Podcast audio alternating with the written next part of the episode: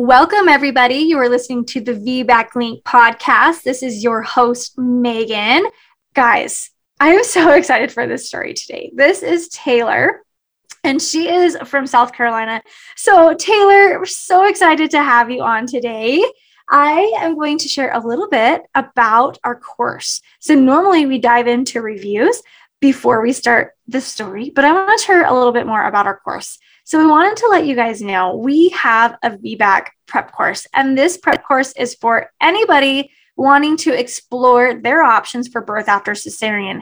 You may or may not know if VBAC is right for you, and this course is going to help you learn the pros, the cons to both VBAC and repeat cesarean. We're going to dive into the history. We're going to give you tools. We're going to give you things for you to take with your provider to help establish a better relationship and help find out if that provider truly is supportive for you.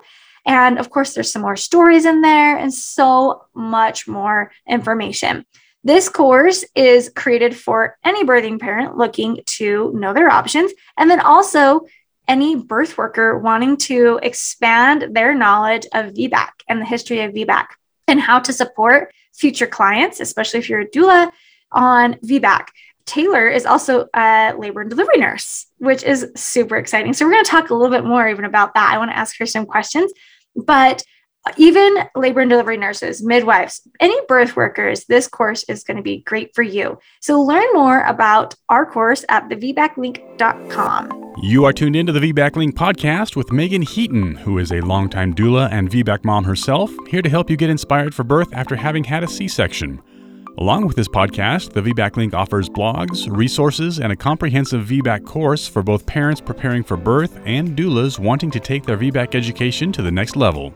Be sure to follow Meagan and her team on all social media platforms for even more. Although these podcast episodes are VBAC specific, it is encouraged for all expectant moms to listen and educate themselves on how to avoid a C section from the get go. The purpose of this podcast is to educate and inform. It is not meant to replace advice from any other qualified medical professional.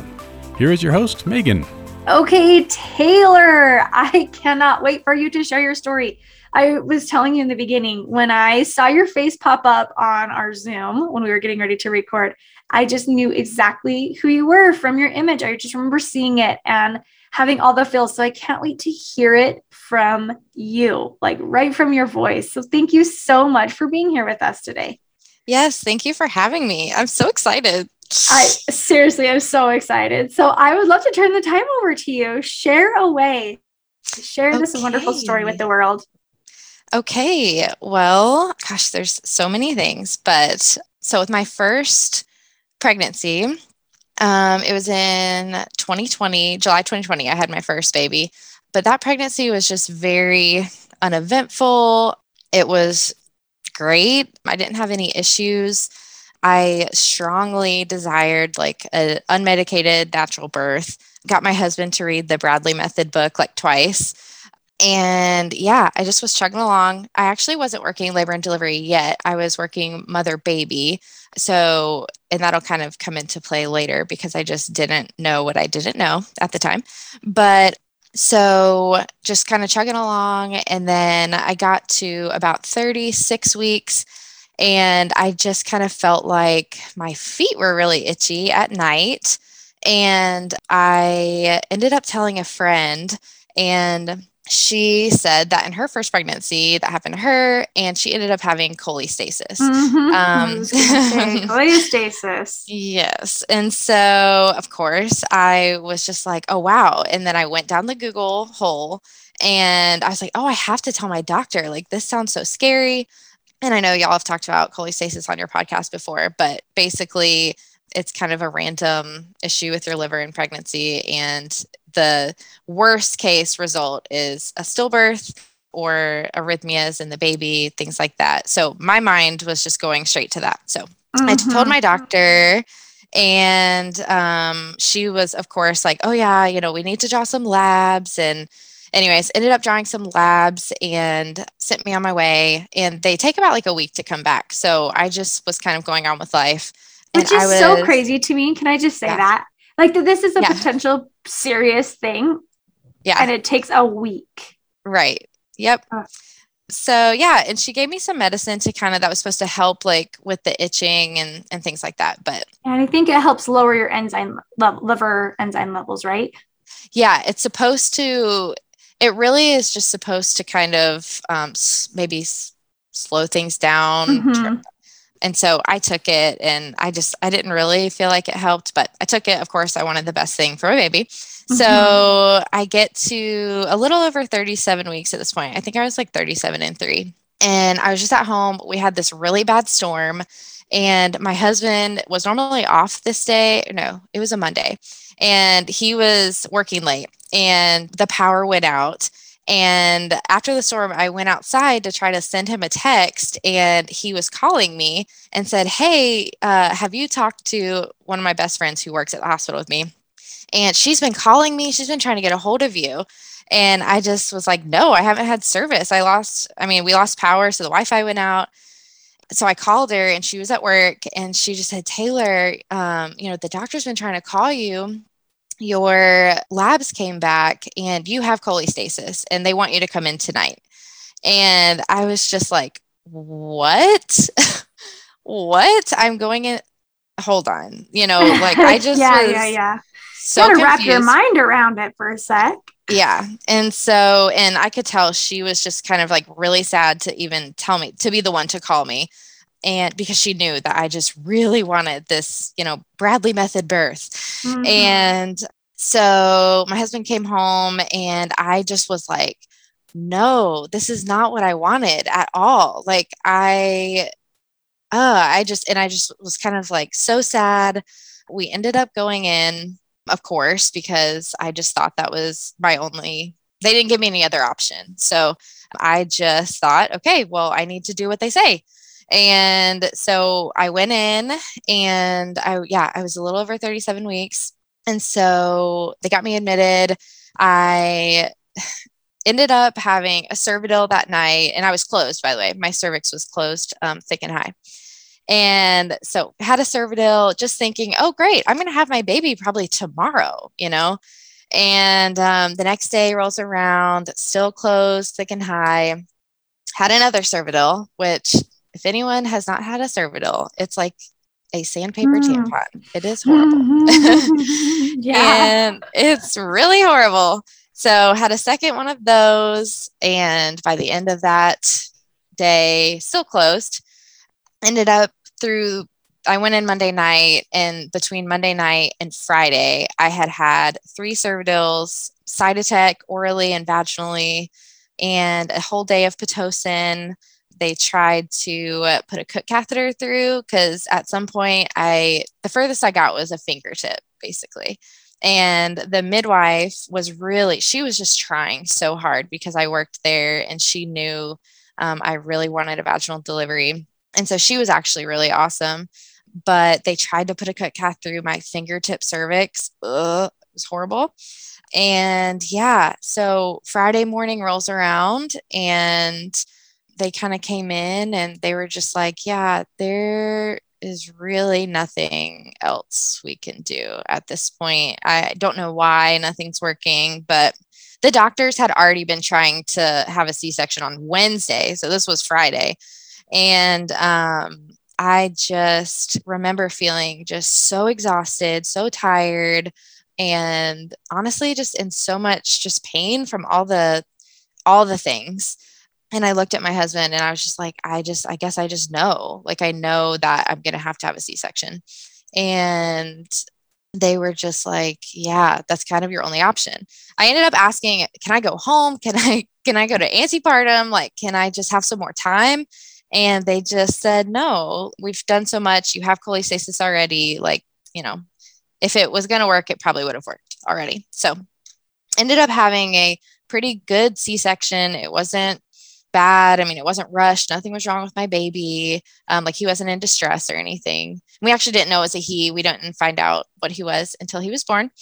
But yeah, I just was devastated. My husband was pretty devastated for me too. We both were like crying in the labor room all day till my C section. And then we just came to terms with it and it was fine. So, had my C section, had my healthy little baby boy, Mason. And yeah, had an easy recovery uh, went home and I just knew I was never going to have another C section. Like that was my mindset when I went home because even though it was smooth and nothing was um, an emergency or anything, I just felt like pretty devastated. And I just remember even months after he was born, I would just like cry in the shower thinking about it. And I was like, why am I feeling like this? I just never knew that your birth experience was just, now I know, it's just truly one of the most important things that you'll ever go through in life. And so, so I was determined if I was going to get pregnant again, I was going to have my VBAC. And so, fast forward, um, my little Mason turned one, and I that was in July, and I ended up finding out I was pregnant in September. Um, so he was a little over one, and I was ready. Like I was going to do all my research, and I started reading like all these books on VBACs and went to the doctor. And I knew at this point I was a labor and delivery nurse.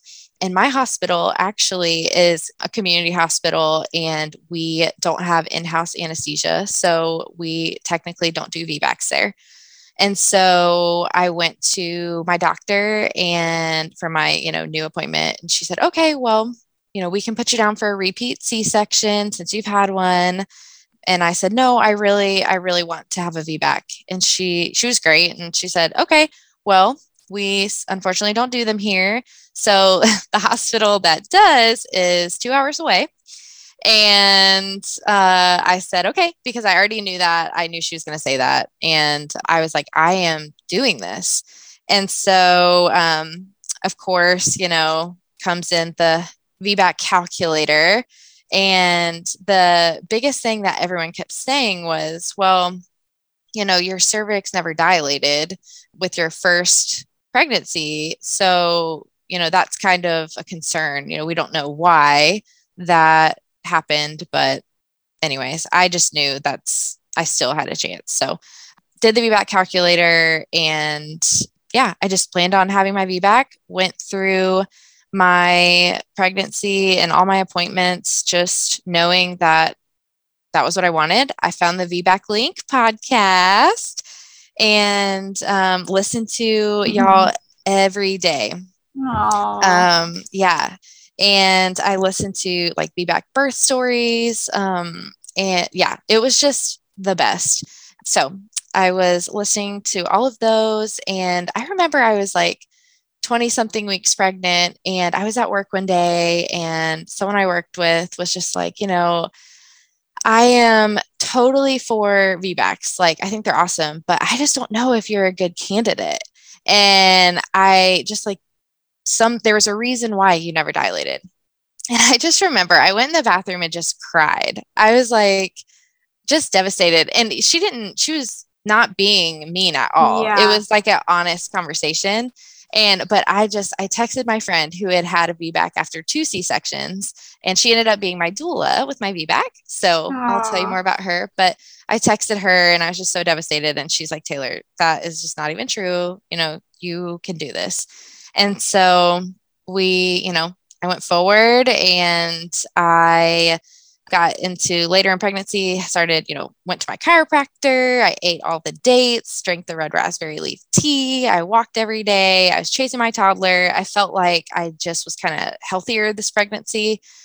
And yeah, I ended up being referred to that hospital that's two hours away when I was at 36 weeks and um, it's a big teaching hospital. And so, of course, they were like, well, you know, we prefer probably to be induced around 39 weeks. And I said, nope, I am, I'm not going to be induced. Like, I, I don't want that. And, okay, well, we definitely want you to deliver by the time you're 40 weeks. And I said, nope. thanks, um, but no thanks. yeah. I said, um, nope, I, I don't want to be induced. And the doctor was just kind of like, okay. Um, well, then what we'll do is, you know, every week we'll check your cervix and do a membrane sweep. and see, you know, if we can kind of get things moving. And um, after 40 weeks, you'll just have to come back for NSTs and things. And I said, nope. I was like, I am. I, I advocate for yourself.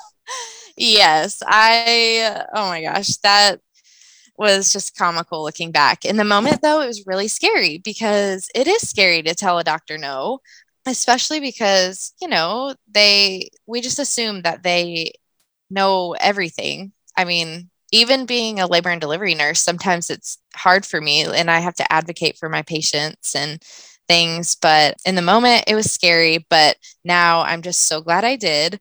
And so I ended up having an appointment at 39 weeks um, at my local OB here. And um, she was like, Can I just check you? And maybe I can do, you know, a sweep. And I was just like, Okay. But telling myself, Okay, this is not going to change anything. Like, whether I'm closed, I just knew that it could be a trigger for me because, you know, the whole week of being induced with my son, everyone's just like, oh, you're still close. You're still close, close, close, close.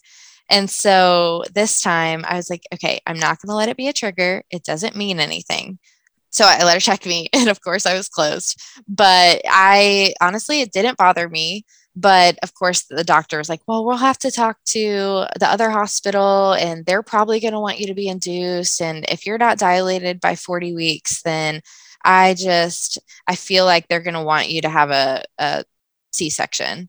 And I just left there and I was really just like, seriously, no, no, I have come so far because I had my other baby, you know, so early. Well, it was ended up being 38 weeks because I was there so long, but I was like, no. And so I did not schedule another appointment. And I was like, I'm not going back until I have my baby, which, you know, probably not that smart, but I just knew I was going to pay attention to my body, pay attention to baby moving. And if I went too far past, I definitely would make an appointment. And, but I was like, I'm not right now. I can't think about that because I just don't want them to try to check me again. I don't want to have a weak moment and be induced. And so, anyways, went on my way. And the day before my due date, I ended up drinking some midwife's brew castor oil. Oh, and drank that, yeah, the day before my due date. And I ended up within a couple of hours just having intense contractions, like every one to three minutes. And this lasted for a few hours. And my husband was like, okay, uh, is this like labor? You know, do we need to go? Because we had a two hour drive. So he ended up calling my friend Cami, who was going to go as my doula. She had had, like I said, a VBAC herself and at the same hospital two hours away. And so he calls Cami, she comes over, and I was just really into these contractions. And she said, Yeah, you know, we still we have a long drive. Let's just go. And so these contractions continued the whole way down there. Uh, we get there at this point, it had been past midnight, so I'm 40 weeks on the dot. And uh, they checked me, and I was closed. closed, thick and high still. I bet that's hard. That was hard. yeah yeah. it was and you know i had been i had actually had kind of just some like bloody show on the way there so i just knew i was going to be dilated yeah. and um, i was like okay i'm not dilated this isn't real this is just from the castor oil i'm going home and the resident was just like oh yeah i don't think that's going to happen like you're 40 weeks you have a previous, you know, uterine scar. And I just, yeah, I don't think we can discharge you. And I just said, yes, you can. Actually. I don't think we can discharge you. yeah. Hello, I leave. I'm leaving. Yeah. And yeah. And um, I just remember like my husband was like, no, no, no. Because, you know, we had already been through so much with my first birth and so I was like, yeah, actually, can you go talk to someone else? Like you're attending or someone? I, I'm leaving. I know if I sleep, my contractions will stop. I'm not worried. You know, I know all the risks and because they tried to tell me the risks so many times. And and I was like, yeah, I know all the risks and I still want to go home. And um, anyways, they came back in and actually they made me sign out AMA. And um, I was like, oh my gosh, I'm a nurse and I'm signing out against AMA. so against medical advice is an AMA, everybody. So and they'll they'll say they'll say scary things like if you sign this AMA, you might not be welcome back, or if you sign this AMA, insurance won't cover you you when you yes. do come back or if you sign this AMA no one's gonna like help you like it's just they yep. scare you yes and definitely and honestly if I hadn't just listened to so many people's birth stories and done so much research and I didn't know everything I knew, I probably would have been scared into staying, mm-hmm. um, which makes me sad for a lot of people because I, I know I would not have had my baby vaginally if I would have stayed. So I signed out AMA and went home, slept the whole car ride home, and sure enough, my contractions stopped. Mm-hmm. Um, so I was 40 weeks at this point, and you know, slept most of the day, woke up in the middle of the night with these just intense, seeming regular contractions. And I was like, oh, wow, maybe it's starting, you know, for real. And happened a couple of hours and ended up stopping. And so I was like, oh, wow, okay, well, that I guess that wasn't real.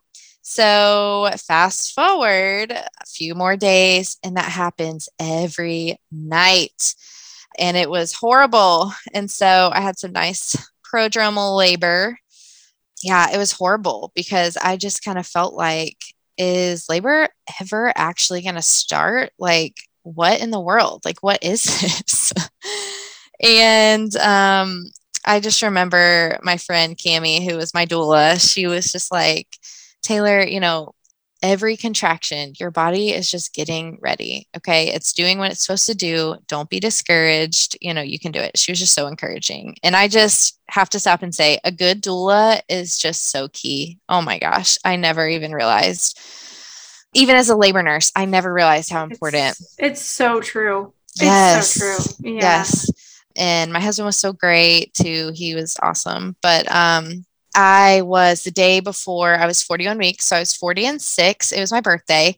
So my husband and I um, just went to like a quick dinner out and um, we ended up stopping at the grocery store. And I had kind of had some random contractions that afternoon, like every, I don't know, 15 minutes. But again, I had had this prodromal labor for a week. So I didn't believe anything was real.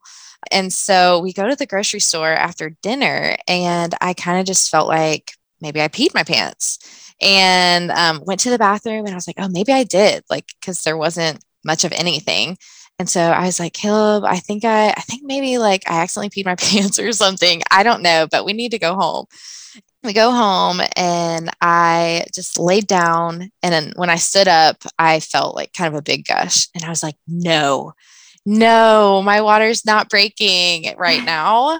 um, because I was, I definitely was not like in labor. And that was kind of my worst nightmare was my water breaking and not being in labor. Mm-hmm. And so my, yeah, I definitely knew my water broke. And I was like, okay, still feel baby moving. You know, everything feels fine. I am laying down. I'm just going to try to wait it out and see if maybe my contractions will start. And so I texted Cami and told her, yeah, I think my water broke, but I'm going to lay down and see if maybe some contractions will start up. And so they did. And they ended up being maybe every like four to five minutes for like an hour, two hours but I ended up noticing some meconium in my fluid. And I just knew, okay, well, I guess we do have a two hour drive.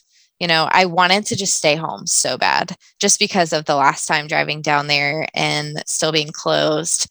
And so, but then I just knew, okay, you know, there's meconium and I have been contracting for about two hours. You know, maybe we'll just go head down. So on the way down there in the drive, I could totally tell that the contractions were spacing out. And I just kept trying not to think about it, had my AirPods in. I was just listening to music, trying to be comfortable, trying to just relax as much as possible. And we get down to the hospital, get checked in. Basically, they remembered me from the week before. And they it was actually the same they nurse. remembered me. They did. They remembered me. And they basically instead of a triage room they took me straight to a labor room. Like they were not going to let me go home this oh. time and um which of course i didn't. But i go in and there was just so many doctors because like i said it's a teaching hospital. And there were so many people in the room they were just telling me all the risks again of having a uterine scar and are you sure you don't want a c-section? And i was just like no i i don't want one. I've already you know i've said this so many times. And um okay well you know and i was super uncomfortable because all these people were there bright lights on and at this point no contractions whatsoever. And um, of course they checked me and i was closed and so I was just like, no, this is not real. This is my worst nightmare. Like, I can't believe this is happening because yeah, immediately. So it, frustrating. Yeah. Immediately it was okay, well, you need to sign this form just saying you don't want a C section. And then we really want to start Pitocin. And um, I just said, yeah, no, I I just need everyone to please just leave me alone for a little bit. Can I just ha- be alone in here? I was so overwhelmed and it was the middle of the night. And so they were like, uh, sure. Well, we don't have much time because your water's been broken for, you know, a few hours and, you know, you're not having any contractions. So just know, you know, we are going to come back and talk to you about the Pitocin. And I said, okay, that's fine. I just please want to be left alone. I just want to sleep. So we ended up being able to sleep for a couple of hours. And um, the next morning came around because it was already like 5 a.m. when we were there. So um, wake up and the day shift nurse comes on and um, she said, Yeah, they're going to want to come in and talk to you. And I said, Okay, I just want one person coming in. Like I was determined that I, because I'm kind of, I tend to be like a people pleaser. And so I was just like, No, I am not going to I'm not going to do that again because last night was so uncomfortable with all these people in here. Labor totally stopped. I just want one doctor coming in. And she said, okay. And so uh, a couple of hours later, a midwife walks in. I'm sure they were like, this girl's crazy. Who wants her? And um, a midwife walked in and she was just so awesome and so calm and asked me what I wanted. And I said, I just really don't want Pitocin. I want a VBAC so bad. And she was like, okay, and basically just said, well, how about you pump for a little bit, try to do like some nipple stimulation, see if we can get some contractions started. And um, and she's like, I really wish that I could tell you to take some midwife brew. I guess she had worked at a birth center for like 12 years before this teaching hospital. And I said, I have all the ingredients, like, don't worry. And she said, okay, well, if you take it, you know, don't tell me. And um, it could take a few hours. So I'm just going to leave you alone for a while and we'll see if, you know, your contractions will start up. And I was just so thankful. Like, I just, that just kept the momentum going because I kind of felt at a loss before that. Like, oh, I'm going to have to have Pitocin. And, anyways, take the midwife's brew and pump and that afternoon, it was a few hours later, I did start having contractions. And at this point, it was like 18 hours after my water had broken.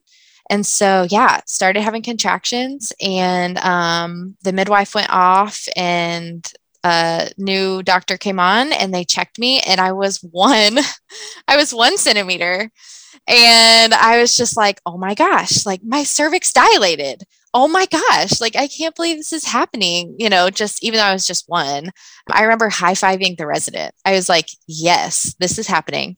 And um, little did I know I still had a long way to go. But yeah. And so they were like, all right, we really want to start Pitocin. You know, you're just really not progressing very much, but one is good, but we want to start Pit. So I said, okay, I want the absolute lowest dose. And I want it like just as low as you can go, basically. And they said, okay, we can do that. We'll start, you know, low. And my night shift nurse was amazing. And so they started the Pitocin. Literally, after an hour, they had to shut it off. I just started contracting so much, and it was really intense. And it was like every, I mean, every two minutes at least, like every one to two minutes. And they had to shut it off because I was contracting too much.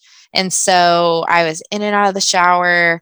I mean, just throwing up, like felt like I was in transition. Um, it was that intense for hours. And um, I think maybe four hours of just sleeping between contractions, again, up to the shower, just like walking around the room, not being able to focus on anything but the contractions. My husband and my doula were like, man, we really feel like she's been acting like transition this for hours. Maybe, you know, Taylor, do you want to be rechecked? And so at like 2 a.m., they came in and they rechecked me, and I was two. And after all of that, like legitimately thought the baby was coming, and I was two. And the doctor was actually very happy about that. She was like, You're two. You know, that's awesome. I just really actually loved this doctor that was on. But of course, me, my husband, and my doula were like, Seriously? Two? Like it just felt like all the air was sucked out of the room because we were all exhausted and I just truly did. I mean, I didn't know what I was going to do. And they really wanted to start the Pitocin back up because they were like, well, maybe these contractions just aren't strong enough. And I was just like, I can't. I, I just don't think I can do this plus more Pitocin. Like, this is just so intense. So they're, you know, talking to me. I'm still having these really intense contractions, like while we're talking. And they leave the room. My husband goes out because he just wants to know, like, how he can continue to be positive for me because he just basically just wanted to know like if something was wrong and so he leaves the room and uh, my doula and i i was just telling her i was like is something wrong with me like i'm crying and i'm just like you know maybe my body is just not made for this like maybe i really can't do it and you know we all were sitting there and just she was just trying to be encouraging and doctor comes back in and she's like, Taylor, I just really think you need to rest because at this point I did not have any pain medicine. I didn't have an epidural. I, I was still determined I was going to have my unmedicated birth. And so ended up going back and forth for a while. I no, I don't want an epidural and agreed to some pain medicine, got to sleep for a little bit. And then I did end up getting an epidural around like five thirty in the morning. And we all got to sleep for a little while and wake up, you know, next day, my day shift nurse came on and she's like, okay, we are going to change your position. Like, we are going to get on this. We are going to have a baby. Like, and I still hadn't had much Pitocin because I was still just contracting so much on my own.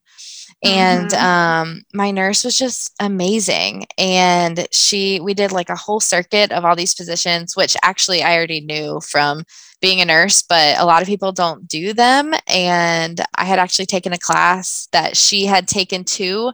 And it was kind of like a spinning babies class. Uh-huh. And, um, and so I was just like, oh my gosh, like, what are the odds that I get this girl? And I just was so happy. So we just did all this stuff and I started feeling all the contractions again.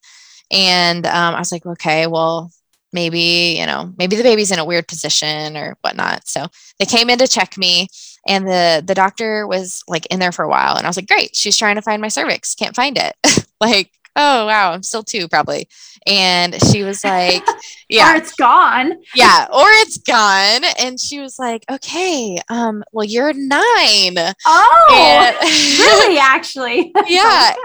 And i was like oh my gosh what? Like are you serious? I'm nine? Like you know because all this emotion just came flooding because yeah. everyone had said oh you you know you probably won't dilate again or all these things. And I was just like, I'm nine. Oh my gosh. Anyways, so ended up just having super smooth delivery, like was complete. I just felt like the baby was coming out. Told my doula, she's like, "Yep, baby's coming out," and went and got my nurse. And I pushed a few times, and boom, uh, she came out, which I didn't know was a girl till she came out. And um, yeah, I just remember being like, "Y'all, I did this. I cannot believe this. I just was in so much shock. I did I didn't like cry or anything. I just was like, yes to everyone who told me I couldn't do it. Yeah. And it was just amazing when she finally, yeah, I just couldn't believe I did. I still can't believe that I did it. Yeah. But um, yeah.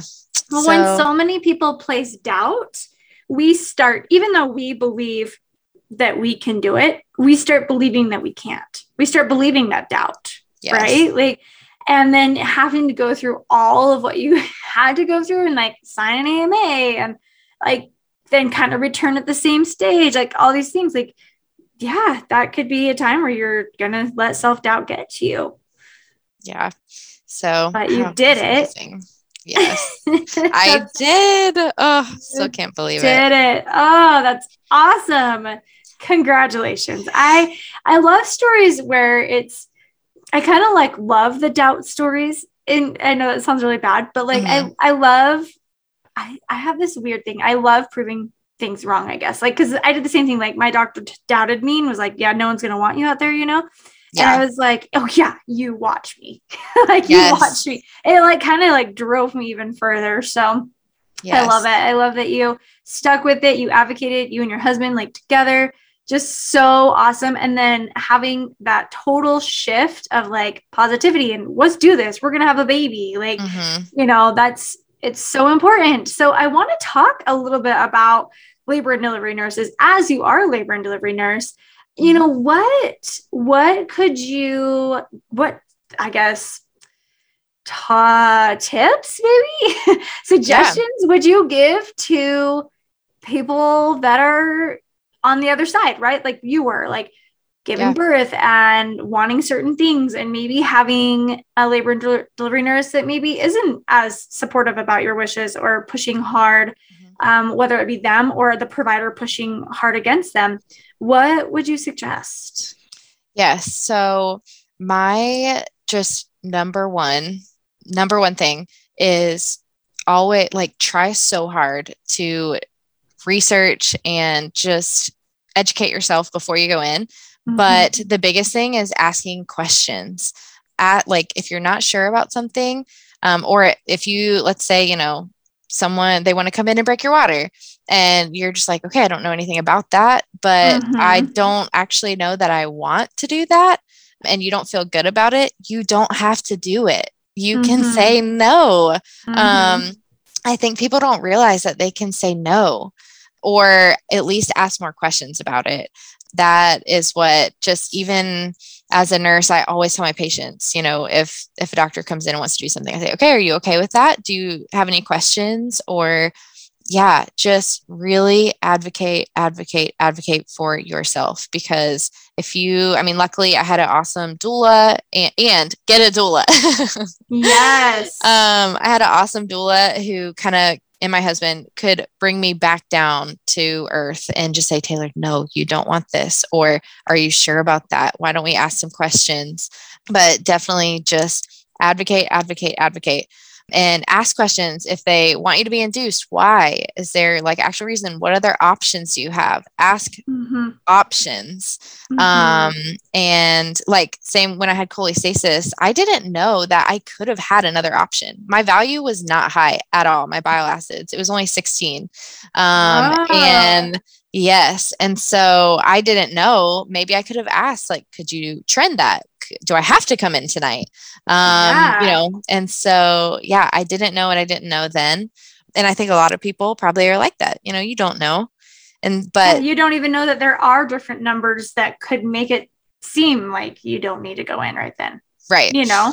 Yes. So yeah, advocate for yourself, ask questions, and you know, you know yourself better than anybody. Yes. Oh, I love that. I love that so much. Uh, thank you so much again for being with us today. I love your story. I, it's just so like coming in and there's so many times where you're like, oh, it's not going to happen. It's not going to happen. It's not going to happen. It's not going to happen. Mm-hmm. But look at what patience and time and making choices like getting an epidural and getting rest. Like your body was able to rest and mm-hmm. Get the rest it needed to progress and the relaxation that it needed. A lot of people say you can't have a VBAC without a an epidural. Some people you say you have to have a VBAC with an epidural. You know, it just it is dependent on that person and that situation, and you make the decisions that are best for you. And it looked like you nailed it. Yes. Thank you so much for having me on here. I still thank you so much, Meagan. Oh, thank you. Oh, Kay, I can't wait for everyone to hear your story. Interested in sharing your VBAC story on the podcast? Submit your story at thevbaclink.com slash share. For information on all things VBAC, including online and in-person VBAC classes, the VBAC blog, and Julie and Meagan's bios, head over to thevbaclink.com. Congratulations on starting your journey of learning and discovery with the VBAC Link.